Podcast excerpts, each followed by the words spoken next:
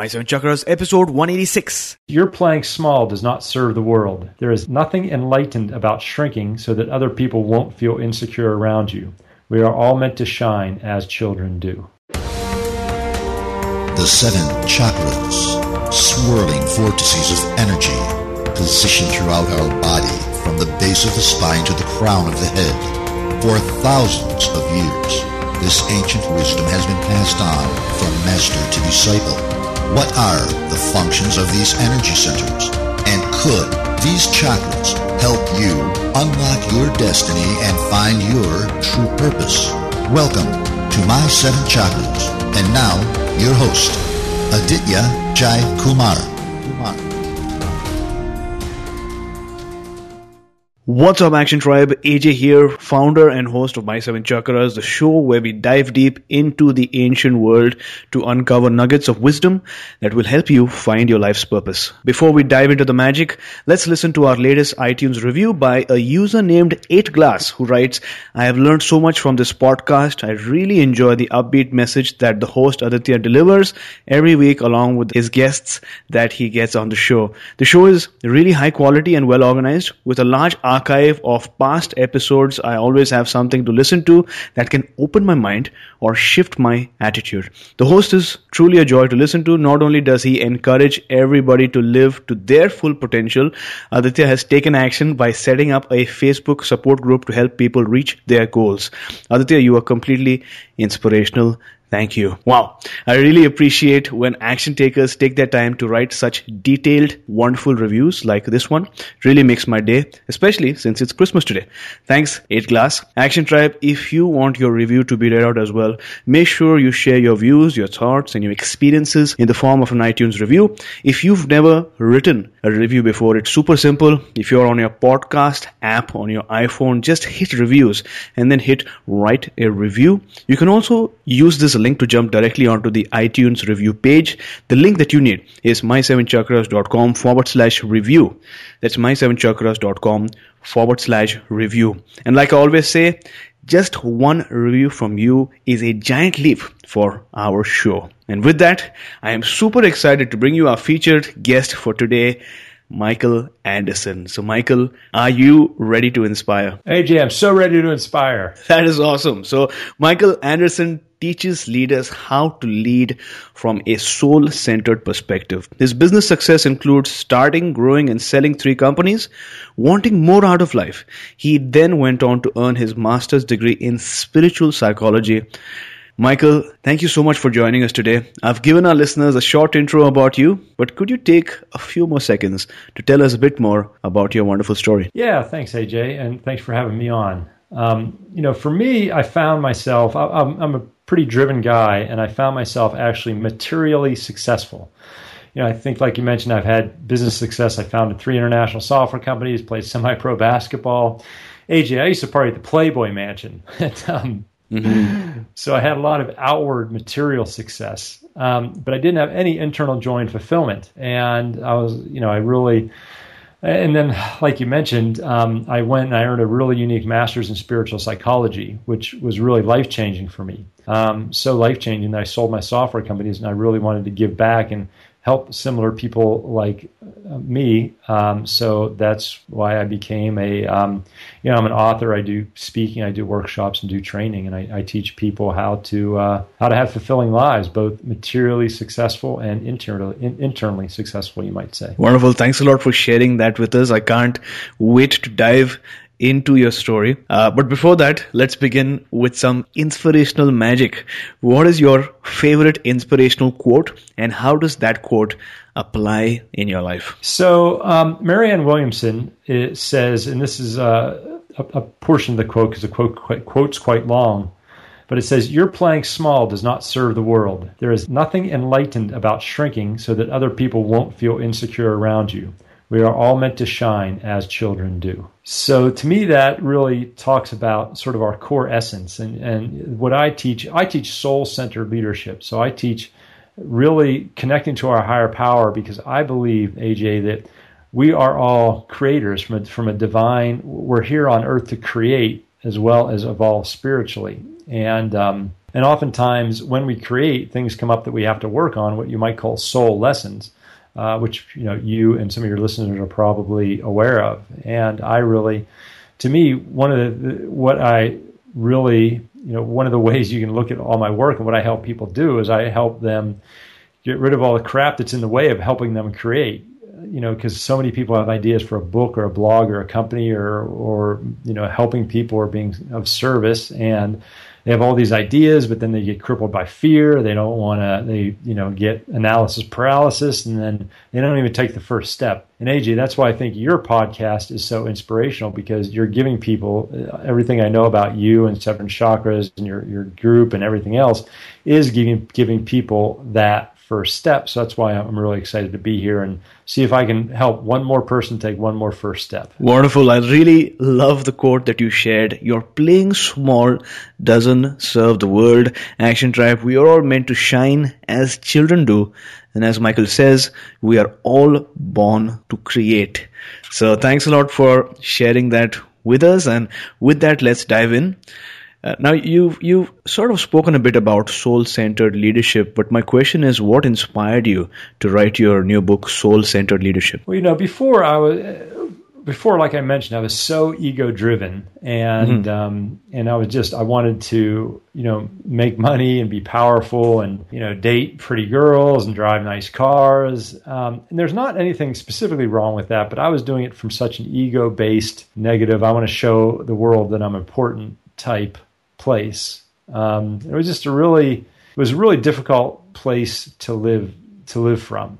And and I never had any real spirituality or emotional intelligence in my life. Um, but you know, I was like, look, what's going on? Because I'm achieving all the goals that I set out to achieve, and I wasn't. And I kept waiting to be happy. I'm like, all right, when I make this amount of money, I'm going to be happy. When I, you know, date this type of girl, I'm going to be happy. When I, you know, my company gets this big, I'm going to be happy.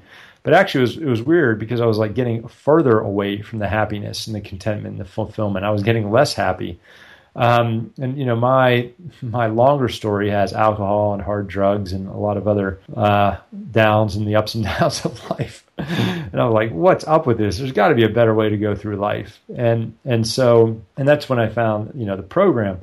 And then, you know, what when I say spiritual psychology, it's really nothing to do with religion. We we use psychoanalysis techniques. So we learn six psychoanalysis techniques: Gestalt, NLP, psychosynthesis, rational emotive, um, Rogerian, um, and but we take the assumption that we're all at our core good. We, we you know, if, we, if you choose to believe we have a soul, that our soul is is love, and that's a connection to a higher power we don't really get in in the program I took. We don't really get into what the higher power is, et cetera, et cetera. But we do take the assumption that we're all good, loving beings, and we use psychoanalysis techniques to clear out the psychological unresolved issues. Because when we do that, then we're more in line with our natural loving essence. Um, and so I went through and, and this, And AJ, the word transformation and transformational is so, I think, overused. Mm-hmm. But my life, dude, totally went through a transformation. I mean, it was uh, literally, literally like night and day. Not literally, but like, you know, you could describe it as night and day because I was just so ego based and you know, I really learned, you know, self a lot. I worked a lot on self forgiveness, self compassion. I came in such a better place with myself. And and I, you know, what I say is I, I, I learn and I teach about it. It's about a third emotional intelligence, a third uh, psychology, and a third spirituality from a very general standpoint. But I, I implemented that into my companies, and then my my because it's like when I learned these things, my personal life took off, but then so mm-hmm. did my business life. Um, you know, I, I acquired, started acquiring companies. My, my companies grew. I was on the Inc. 500, 5,000 fastest growing companies. What was also really cool is then I got to be, uh, I actually started climbing the ladders of best places to work in San Diego. And by implementing what I implemented, we actually won best place to work in San Diego, which, which is a pretty big achievement. But I think it just goes, AJ, to show sort of the, the, the uh, that this stuff isn't just, um, that this, th- these things the, the things that you talk about, the things I teach, are useful in so many different areas of people's lives. Beautiful. So, what caught my attention is that you said night and day, and truly, from what you shared with us, it is sort of like night and day because you said that you were initially ego driven, you wanted to feel powerful, you wanted to show the world that you were important, and happiness to you, it seems, was an event in the past related to a particular materialistic achievement, right? And then you went through that transformation. You initially had, like you mentioned, no spirituality or emotional intelligence, but you've experienced transformation. But my question is targeted towards maybe your peers or people around you. How do you go about explaining the meaning of soul centered leadership to people who don't believe in spirituality or the soul? Well, you know, to be honest, it's a great question. To be honest, I realize because I, I, you know, as a as sort of an author, speaker, thought leader, expert, whatever you want to call, whatever we're called yeah. nowadays. you know, I sort of, you know, when I came out, I did some stuff on happiness, which was really popular. But I was sitting with my speaker friend. We were just having actually, you know, a dinner at the National Speakers Association conference. Funny enough, uh, Tammy Evans, great great lady, and and you know, we're talking, and I started to talk about you know, we're talking about our content. I was talking about spirituality. She's like, yeah. you know, you really light up when you talk about that much more than, you know, happiness is nice, but you know, it's, it's happiness has, you know, been done before and, and, and it's mm. important, but the, the spirituality thing and is really, she said, and you put it into such a powerful context. And I'm like, yeah, but you know, I'm not sure everybody's going to be keen on it. You know, I don't want to, you know, some people, it may like you said, AJ, it, it's everybody doesn't believe we have a soul. And she goes, yeah. yeah, but that's okay because the people that do believe that need somebody to bring that in. And I realized that, you know, my material isn't for everybody, um, or it's sort of a timing thing. It may not be for people right now. And I think that's part of my spiritual lesson is to trust and to bring this up. And, and, sometimes it's it's i have fear and sometimes i have anxiety and it's like whoa here's a bunch of stodgy old business people you know in this audience and i bring it up. And and some people are like you know i totally don't believe what you're saying. And and i got to be okay with that because you know to be a risk taker to be a leader in this world part of that is i have to be okay with it not being for everybody. Um, but then there's other people that are like, oh my God, I'm so glad you're bringing this into the business world because uh, I'm blown away by how many people that I, you know, at first glance, you know, and it's my judgment. I'm like, man, they're not going to get this. But then they're like, oh my God, I totally believe this, but I've never had a context or form to bring this out and so it's it's um it's it's just inspiring to me to see how many people are on board with this. Absolutely, like you mentioned, many people are fascinated by it.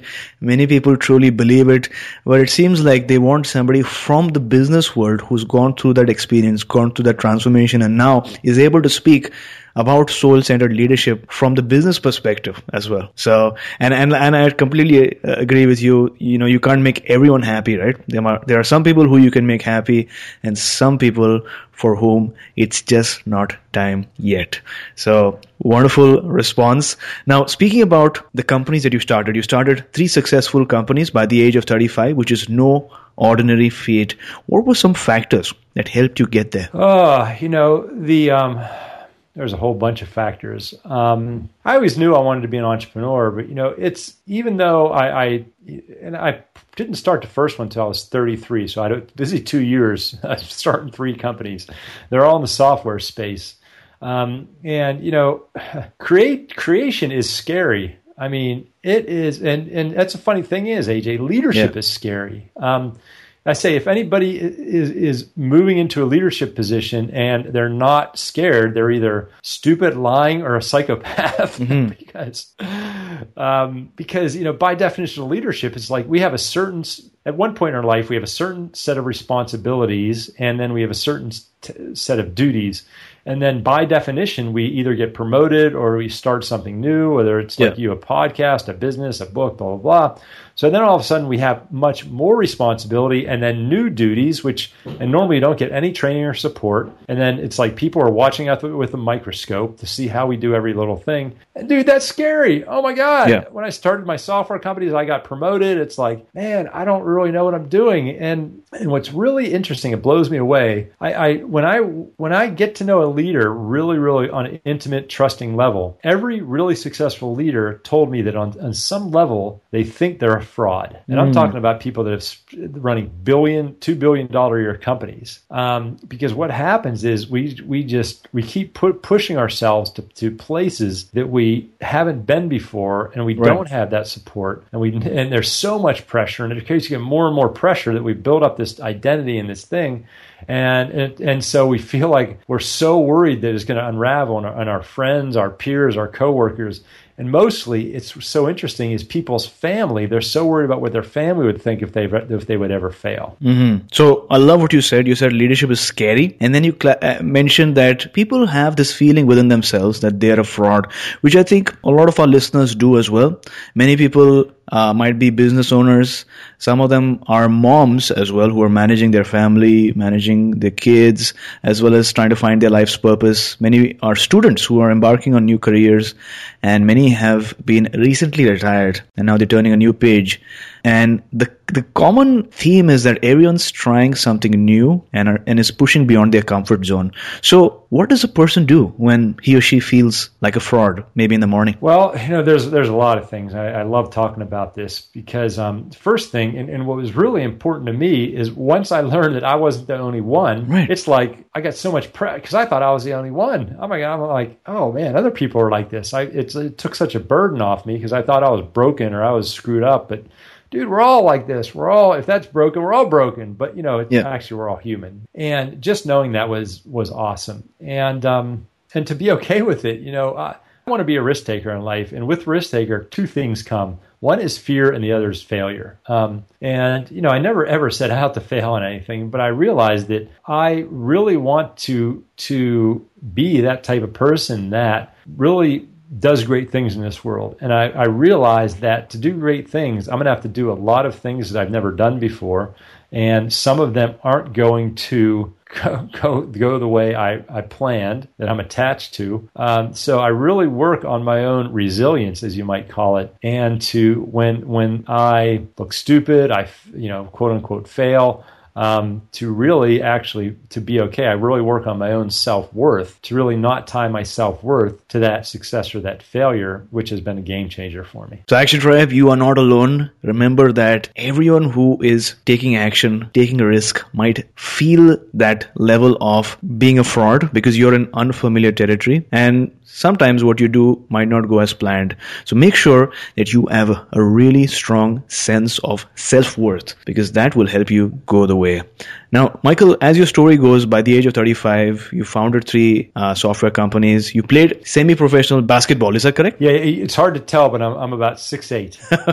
Got it. And you partied at the Playboy Mansion, but you still weren't happy. So I know you've alluded to some of this uh, in a, earlier in our interview, but what really was missing? Oh, well, the, the relationship with myself, because I never worked on the relationship with myself. And I was I was so externally focused on money, on power, on sex, on drugs, on partying, on blah blah blah that I really never took the time. Uh, well, and I don't judge it, you know, and that's one of the things I sometimes think back. It's like, oh, what if I did this different? What if I did that different? But you know, yeah. I, I, never had the framework. I never had the education. Nobody ever sat down and said, hey, why don't you just try being quiet for five minutes um, and see what comes up? And and that time I had such ADD and I was doing all, all this crazy stuff that I'm, I'm, sure when I was silent that, that the voices weren't kind.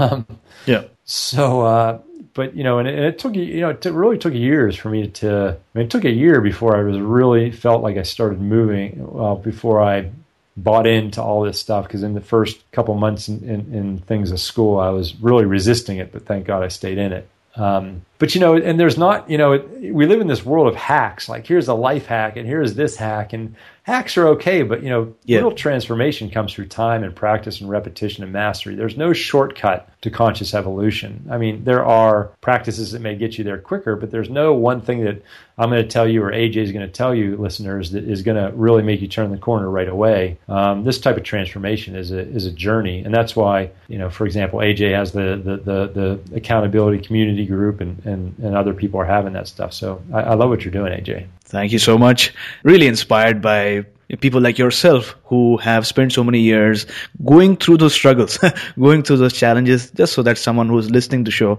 might not have to do so. You mentioned that the challenge that you had initially was the relationship with yourself. You were focused on the outside and you were, it seems, trying to escape the voices and the thoughts and the chatter that would come if you tried to be in silence for a while. Now, Michael, at some point, based on what I've read, you encountered drugs, you had an alcohol uh, challenge, you had gone through a divorce, and that brought you to a really low point in your life. Could you talk to us about that phase of your life? yeah, so on April 1st, 2008 was a real turning point for me. Um, mm-hmm. I was going through a divorce, which was hard enough as it is, and like a lot of uh, uh, business, especially entrepreneurs, I poured all my effort into business. Um, yep. And I had a business partner, and he was what we call a minority owner. So I, I own more. I own more than fifty percent. Um, right. And we, though we were having a disagreement about ownership percentage, we can, which can be a real um, big issue when it comes to two people that, that have equity in a business. Um, and he has substance abuse issues too. Um, and uh, but on April first, two thousand eight, we had a disagreement, and in the middle of our office, at 10 a.m., I remember even remember the time, not just the the date, but um, he got really angry, so angry he started yelling at me, and then he he uh, went. he got so angry he started yelling at me, and then he hit me. He assaulted me. So. Um, at April 1st, 2008, at 10 a.m. on a Wednesday, I got assaulted in my own office by my business partner, um, which was, I can't tell you how just, I don't even know how to describe it. People ask me, were you, and he just, he, he hit me, he realized what he did, he left my office. Um, it's not that it hurt, but it just, people ask me, what did I experience? And it's like, I, it was like, just like shock. I'm like, did that really just happen? Did I really just get hit by this dude that I've known for years? You know what I mean? And just mm-hmm. like, uh, just my, my I think my brain was just trying to figure out. Uh, uh, I don't know. I don't even know if that makes sense. But just even now when I think about it, it's just like so weird. Um, but you know, obviously I had I and I couldn't really think straight, so I called some of my my peers, my friends, and I'm like, "Hey, this just happened." And they're like, "Dude, you gotta if this happened once, this is gonna happen again. You can't just let this go."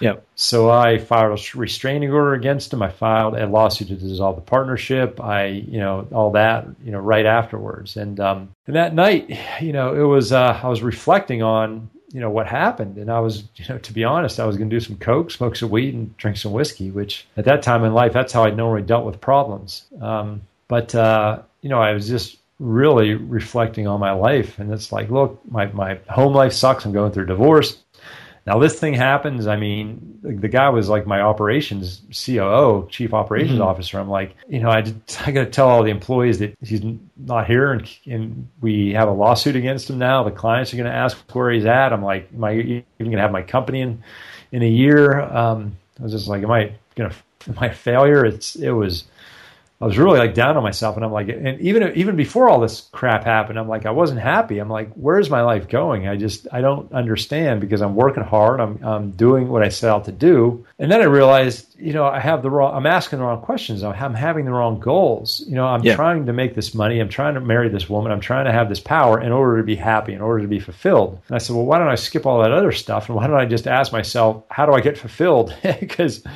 my intermediary step isn't working.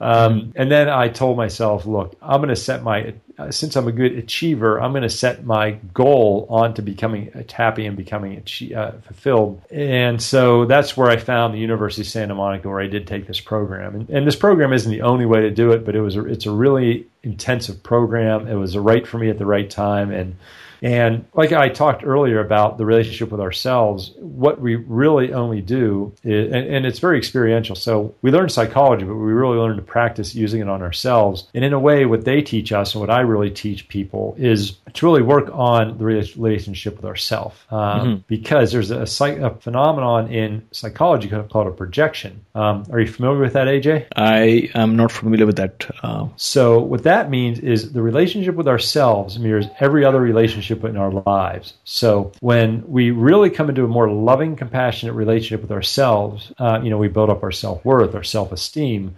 Then that affects every other because every other relationship in our life is mirrored by the relationship with ourselves. So when we come into a better place with ourselves, a relationship with our, our friends, our family, our coworkers, our career, our health, money, that's all transformed. Um, so we really only have to work on a relationship with ourselves, which is the core issue of everything. It's a little easier said than done but but but that's really what I help people do. When we talk about a soul centered leadership, it, it, and this is a, it is it is leading from the inside out. We really show up as the most powerful person we can, taking complete ownership of ourselves, of what we're going through. We we we really are in touch with our intuition, with our connection with our higher power, and that really helps us. That really, it, I say, it unlocks our greatest leader. And mm-hmm. when we can show up with that kind of power, with that kind of confidence, the confidence that that we are worthy, that that, that it's not confidence that we're always going to win. It's confidence that hey, if I make a wrong decision, that's okay. I'm still a leader. I'm going to pull ourselves out of it. So I have confidence to move forward because I know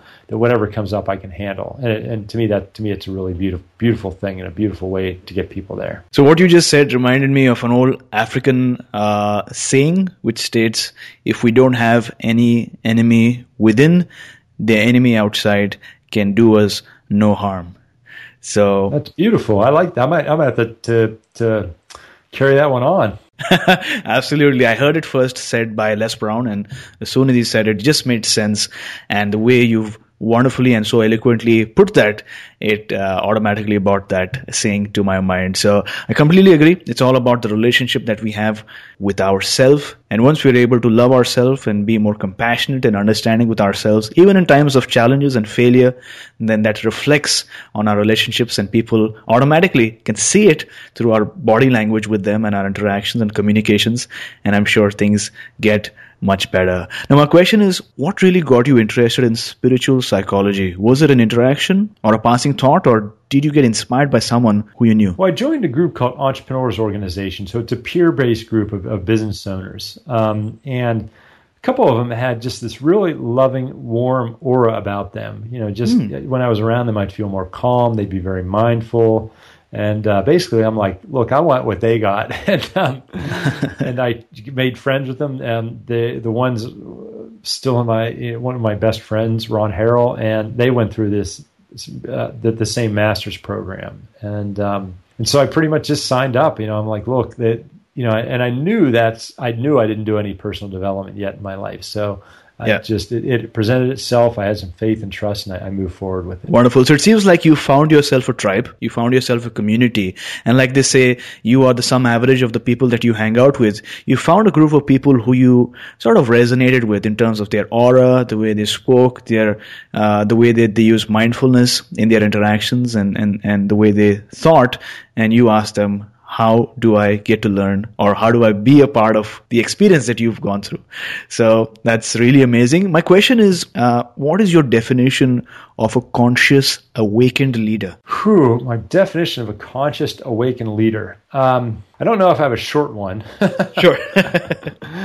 but to me, you know, the, the conscious and awakened, what that really means is that we are, con- to me, and, and again, people's definitions may vary. To me, a conscious awakened person is somebody that that accepts the belief, that buys into the fact that we are spiritual beings having a human experience. So, you know, I have a soul. This this soul, it's gonna it, it existed before I was born as a human. It's gonna exist after I die. What happened then, I don't even know. You know, there's different theories. There's some things I like to fool around with, you know, as, as beliefs. I don't really know what happens when I die. I don't know if I get reincarnated, I do whatever. It doesn't really matter to me because it's not relevant to me now. Yeah. um, but I do I do really truly believe that I'm on earth, and to me this is what conscious and awakened means. I'm on earth to, to learn soul lessons.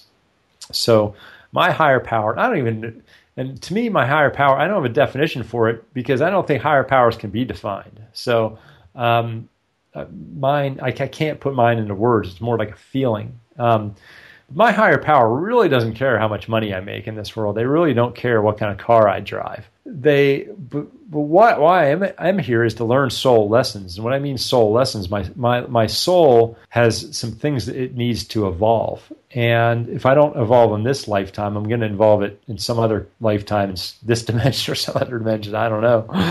And um, and I just know that as I learn these soul lessons, and they're all about like self compassion, self love, self worth, about accepting other people. It, it, they're all these internal lessons.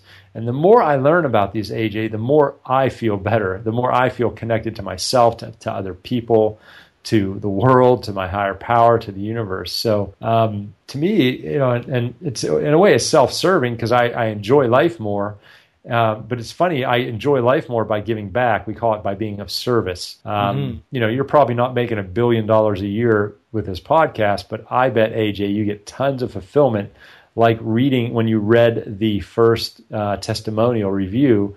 I, mm-hmm. I, I bet sort of I'm guessing that's what drives you more than than the money or the fame or whatever anything else. Oh, totally. For me, it's all about the connections that I have with amazing people like you, as well as the uh, connections I'm able to make with the people who listen to the conversations that we have. In fact, just yesterday, last evening, I put up my bookshelf, and I've always had this dream and this vision of having a, a little mini library at a corner of my home, so I can get access to those books whenever I'm having coffee or tea, which otherwise was sort of stuck up in my closet, right? So I put up my uh, bookshelf and on, on the top rack, I have books of people who I've actually interviewed and spoken to on the show.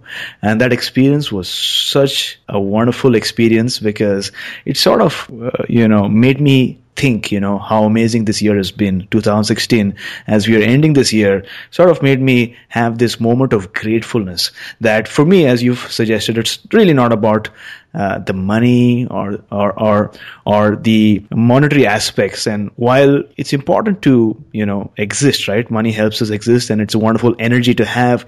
At the end of the day, it's all about the connection that I'm able to make with people who I would not have met in the first place if it wasn't for the power of the internet and the power of this podcast. So I'm really grateful each and every day that I get an opportunity to speak to wonderful people like yourself. Yeah, and just just one thing on that, AJ, and I because I work a lot of self-limiting beliefs. Some people think that they can't be doing something that they love and make a lot of money at it. You know, mm. I think it's great to do both. I, I, have no problem with making a lot of money. yeah, I think, and I, I, talk to some people. They're like, "Oh, I really love doing you know this healing work, or I really want to, yeah, but I can't charge for it." I'm like, "Well, why not? I mean, well, I can't charge a lot for it. Well, you know, you're changing this person's life. Why not charge a lot? Well, that's not. Yeah, but the person has a lot of money. Charge them a lot of money. I mean, we sometimes our, our ego or our, our, our lack of self worth says, oh, nobody would pay for this or they won't pay a lot of money for it. Yeah. You know, if it's worth a lot of money to somebody with a lot of money, then charge a lot of money. That's not, that's, that in a way is more you owning your power. That, that's in a way an unconscious activity by you not charging what you're worth or not asking for money or not playing that bigger game um, that's actually an ego based reaction as well. Wow, that is really some wonderful advice. Now, Michael, like I've mentioned, not all of our listeners are business owners, but many are aspiring students. Many have uh, families that they're currently managing. Uh, many are housewives. Many have relationships that they're trying to manage and trying to find their purpose. And many of our listeners are recently retired who are trying to turn a new page in their life and find a passion uh, and, and, and really experience some of that uh, fulfillment. What advice do you have for a person who wants to become a better leader and connect with their higher self? Well, I say do stuff and do a lot of stuff and do different stuff and do stuff that makes you scared and do stuff that doesn't make you scared. You know, the, um, the one thing I, you know, it's funny because um, a friend of mine came, we were talking, and she's like, you know, people that people that are arrogant really bug me. And I was thinking, you know, I said, you know, people that are arrogant that are arrogant are, are not my favorite thing in the world. But what bugs me more is when people don't move forward in their lives, or they, or they have a power, they have they have, for example, a skill or a talent, yeah, and and they don't own it. For example, AJ, I'm a good speaker. You know, I'm a good speaker because I practice speaking thousands of hours. You know, yep. I'm okay with saying I'm a good speaker, and I, I, I, that's the truth. It's like Michael Jordan's a great basketball player. I mean, it's okay for him to say, you know, I'm pretty good at basketball. Yeah. Um, and I just see so many people, whether they're great at pianos, they're awesome writers, they're awesome, you know, whatever. They're uh, they're just awesome with people, and they're like, and you ask them, hey, are you good at piano? Eh, I'm uh, not that good. Or, you know, or if That's they, true. they do a great job and, and, you know, they do an amazing job and you say, Hey, that, that was awesome. Great job. And they're like, Oh, it was nothing. No, it wasn't nothing. It was awesome. Just Yeah. say thank you. And, and again, that's, that's really what I help people work on. It's okay to be powerful in this world. And, a lot of us through parenting through society we're not there's a lot of little forces that we can't see that are sort of holding us down it's not okay to be great it's not okay to say you're good at something and again there you know there's a way to be humble and own your power uh, which is not arrogance. It- it's okay to be to say you know I'm a, I'm a good author. I'm a good podcaster. I'm a great mother. Uh, Yeah. and, and and being a great mother doesn't mean you're a perfect mother. That doesn't mean you never ever make snap at your kids. That doesn't mean you never ever give them sugar. That doesn't mean you never ever do things like that. You know you're a human mother but, but you're a great mother which also means you're an imperfect mother. So um, it's just really to, and again, we get back to this self compassion relationship with ourselves to be okay with being human, to honoring our humanness. Beautiful. So thanks a lot for sharing those inspiring stories. For someone who wants to take action right away, what is that one action step that you'd recommend for our listeners today? Are you talking about action step uh, as far as getting more in touch with me? Uh, action step in terms of now that we've listened to the stories and insights that you've shared, what do they do uh, next in their life to get closer to you know whatever they're looking for? Oh, I got you. Just a, a general. So the one thing that I really like doing is if if if you want to try something new and you're like, oh my gosh, I don't know where to start. I don't know what you know. I'm afraid I'm going to fail. Which I still get caught in this. You know, I, I still get this sometimes. A really great quick tactic is to call it an experiment. Um, Because AJ, what's the only way to fail an experiment? What is the only way to fail an experiment? Yes. Um, I, th- I think experiments uh, do have a lot of failure, and the way to learn from an exper- exper- from failure i- i- is to actually fail and, and take down notes and then try things again. Well, So- yeah, let me put a different frame around it. So, to me, the only way to fail an experiment is not to try it. yeah, exactly. Yeah, because there's no that the whole thing of an experiment is there's no winning. you know I Yeah, mean? that's so true. It's like you know maybe I maybe I want to start working out and I don't know whether I should do yoga or run or lift weights. And and sometimes like for me and a lot of people we get caught into this oh my god and and it, when we think so much about like what are we supposed to do? It's like two weeks go by we don't do anything. Well if we talk call an experiment you know what? I'm going to do an experiment. I'm going to go lift weights one time. I'm going to go to yoga one time. I'm going to go jogging one time. And they're all experiments um, and i'm doing an experiment to find out what i like doing. All of a sudden it takes all the pressure off of being quote unquote right. And it's really a, a great quick fun easy way. You know maybe you're even starting a new career. Hey this first job is going to be an experiment maybe i'm not going to like it we get so caught up in our expectation our attachments of what if I don't like it? Yeah, what if you don't like it? Quit. Then call it an experiment. You didn't fail at the job. You just didn't. It wasn't the right fit for you. Maybe even get fired. That doesn't mean you're a, a, a, bad person. That means you're in the wrong position. So just do stuff and call it an experiment, and then do more stuff. Awesome. I'm already loving the things that we're learning today. It's so, so profound as well as so easy to implement. Action Tribe to access show notes for today, visit my7chakras.com forward slash 186. That's my7chakras.com forward slash 186. Don't fear failure. Not failure, but low aim is the crime. In great attempts, it is glorious even to fail.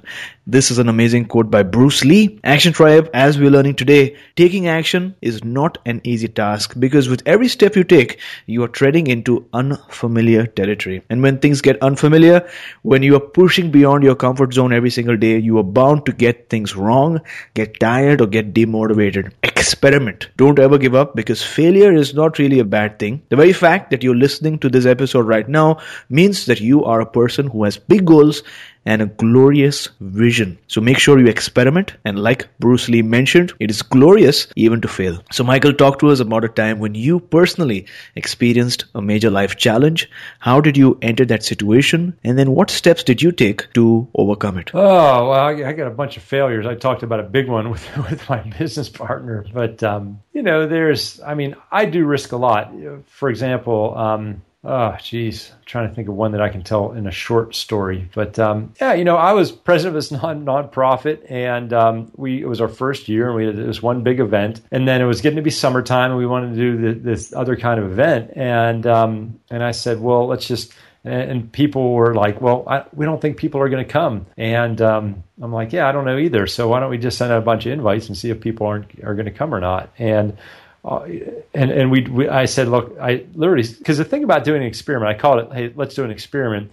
When you do an experiment, the best thing to do is like you want to taste something as an experiment. You want to break it down into the smallest bite you can. So you know you don't want to go on an experiment for a year when you can experiment for a day and get the same result whether you like, for example, you like it or not. And I said, for this for this event, you know, instead of like booking the hall and, and you know getting the speakers and, and doing all this doing all this this effort, why don't we just send out invites and then by a certain date, if we don't get many signups, then we won't go with the event. And they're like, Can we do that? I'm like, Yeah, we'll just cancel the event, you know? And so we sent out these invites and I think we we needed, we like 15 people at least minimum, and two people signed up before our, our date.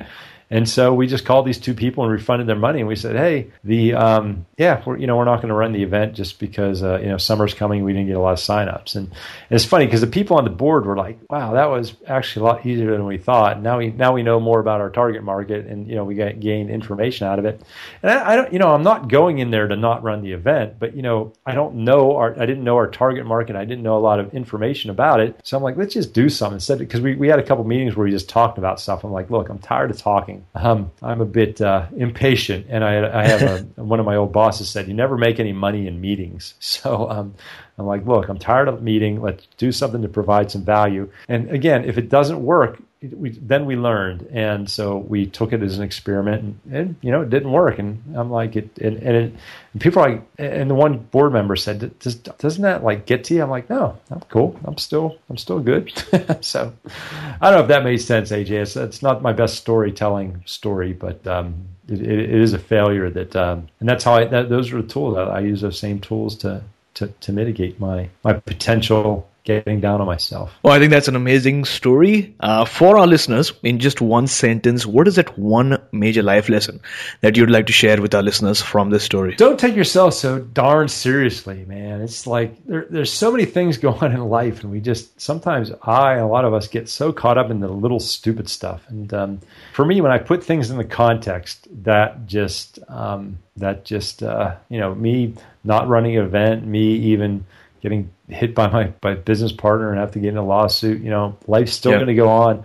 World's still going to turn. I'm still going to be a, a, worthy, lovable person at the end of the day. And that that's what my higher power gives me is mm-hmm. that faith that I'm still I'm still love. I'm still worthy. It's not based on what I do or don't do. It's it's inherent. Wonderful. So Action Tribe, I hope you are taking notes because today we're getting advice straight from a business owner, a successful CEO who's been there, done that, and we're getting advice from him about how to take action and how to validate your market and how to ensure that your resources are put in the right bucket. So you shared that you were a president of a nonprofit and at one point people were unsure if they would get attendees for an event, right? They were unsure if they're going to, they, they would have to put in the resources and then what if it fails? What if no one turns up?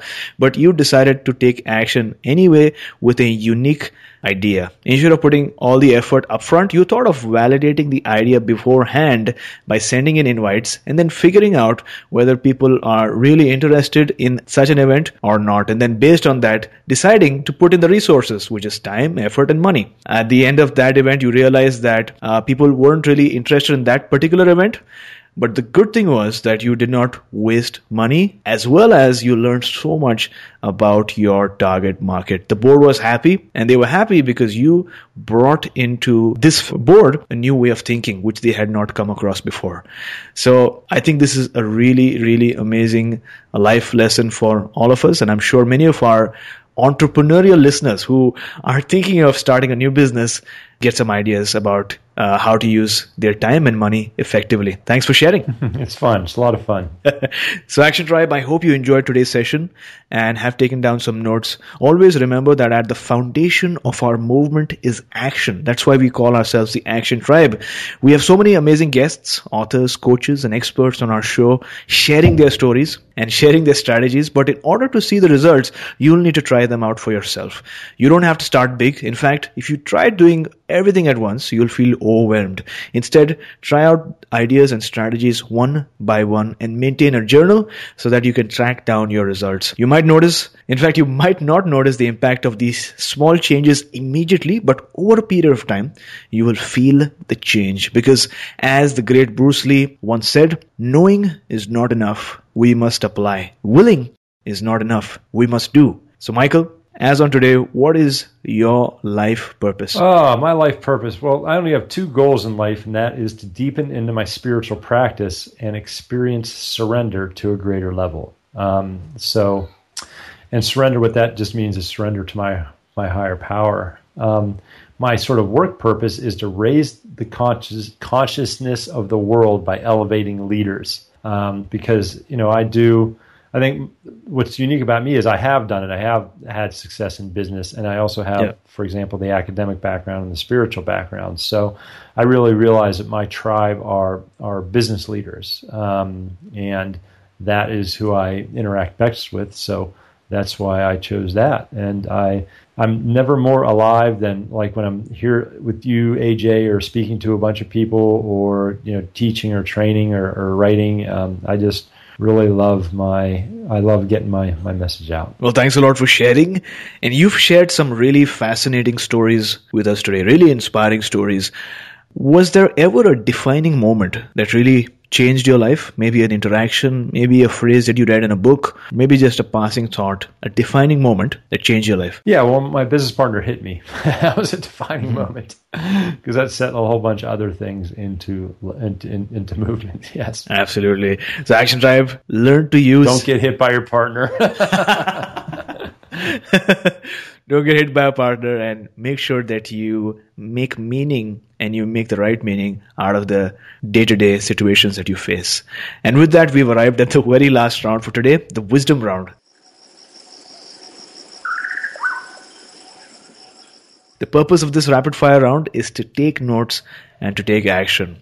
So, Michael, what is the best advice that someone's ever given you? Well, I, one of my spiritual teachers says, and this too shall pass and that just reminds me that you know like the the buddhists say about impermanence no matter what's going on good or bad it's not going to last forever. So whether it's fear pain even love or joy, even like a feeling of happiness it it it this too shall pass. Name a personal habit that keeps you going. Meditation. You know when i started when i started my quote unquote spiritual path yeah. Um, I like I said, I didn't have any background in this, and a lot of people at school did. And I and I asked the first, I asked one person, "Hey, if I want to sort of accelerate my spiritual learning, what should I do?" They said, "Meditate." Like, well, I didn't want to meditate because I knew it took a lot of time and, and it was silent. So I asked somebody else. they said meditate. Like the five people in a row said meditate. And I'm like, all right, I'll meditate. And there's there's no there's no substitution to me for silent meditation. And if you're not spending a couple minutes silently meditating per day, you're never truly going to have the awareness and the mindfulness that you really need to be consciously evolved. Beautiful. So, Michael, do you have a morning routine? I do. I do. I um I and it changes based on what I'm working on, but I do meditate and then I do sit down with a pen and a paper and I I scan my life. Like right now, what I'm doing is I'm scanning my life and I see where I'm not surrendering, so where I'm trying to keep control of. Um, I look to see what signs the universe is giving me. So if I'm experiencing upset or resistance somewhere, what is my soul lesson around that? Um, uh, and I, I, have a couple steps to that. But basically, every morning after meditation, I see how I can greater live um, in a state of surrender and flow with my higher power, um, which really grounds it into my everyday life. Oh, and then what I do, AJ, is like there's one thing I want to remember that day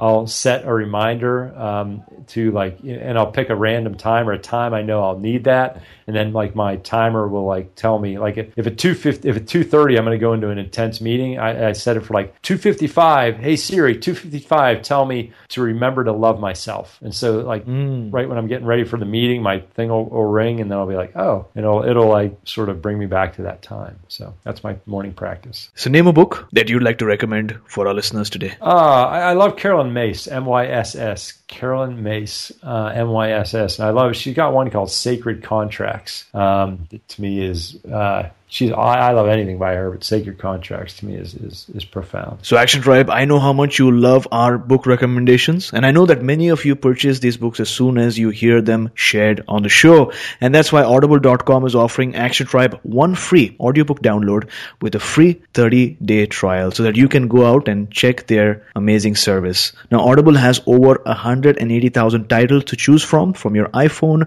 Android or Kindle, including bestsellers like The Chakra System by Anodea Judith, Autobiography of a Yogi by Yogananda, and A New Earth by Eckhart Tolle. To download your free audiobook today, go to audibletrial.com forward slash MSC. That's A U D I B L E T R I A L dot com forward slash MSC for your free audiobook. So, Michael, thank you so much for joining us today. It was really an amazing experience. Uh, before you go, tell us one thing that you are grateful for and tell us the best way our listeners can find you. Well, like you mentioned at the beginning, this is Christmas Eve day, and I'm grateful for my five nieces and nephews, and wow. we're about to go out and cook some dinner together and they're like three five seven nine eleven or something they're spread out you only spread and, and um, i'm just so grateful to be here with them and so, how you can reach me? It's it's my my new book, Soul Centered Leadership, is coming out right about the time you're listening to this, and you can go to soul-centered-leadership.com or to be honest, just Google it. There's no other soul centered leadership out there. so it's soul centered leadership.com. And, you know, it's great for, for people that want, are in leadership positions and they want fulfillment. It's for people that want to do more doing in their life. They, you know, maybe you have an idea, you want to be more of a leader. And like you mentioned, AJ, everybody's a leader. I mean, I have so much respect for, for, you mentioned like people that stay home with their kids. That is crazy. I never want that job because I see what the people go through. But you are leading your family, and that, that takes leadership. And I have so I have 24 great skills that, that that you can learn and just put in your arsenal.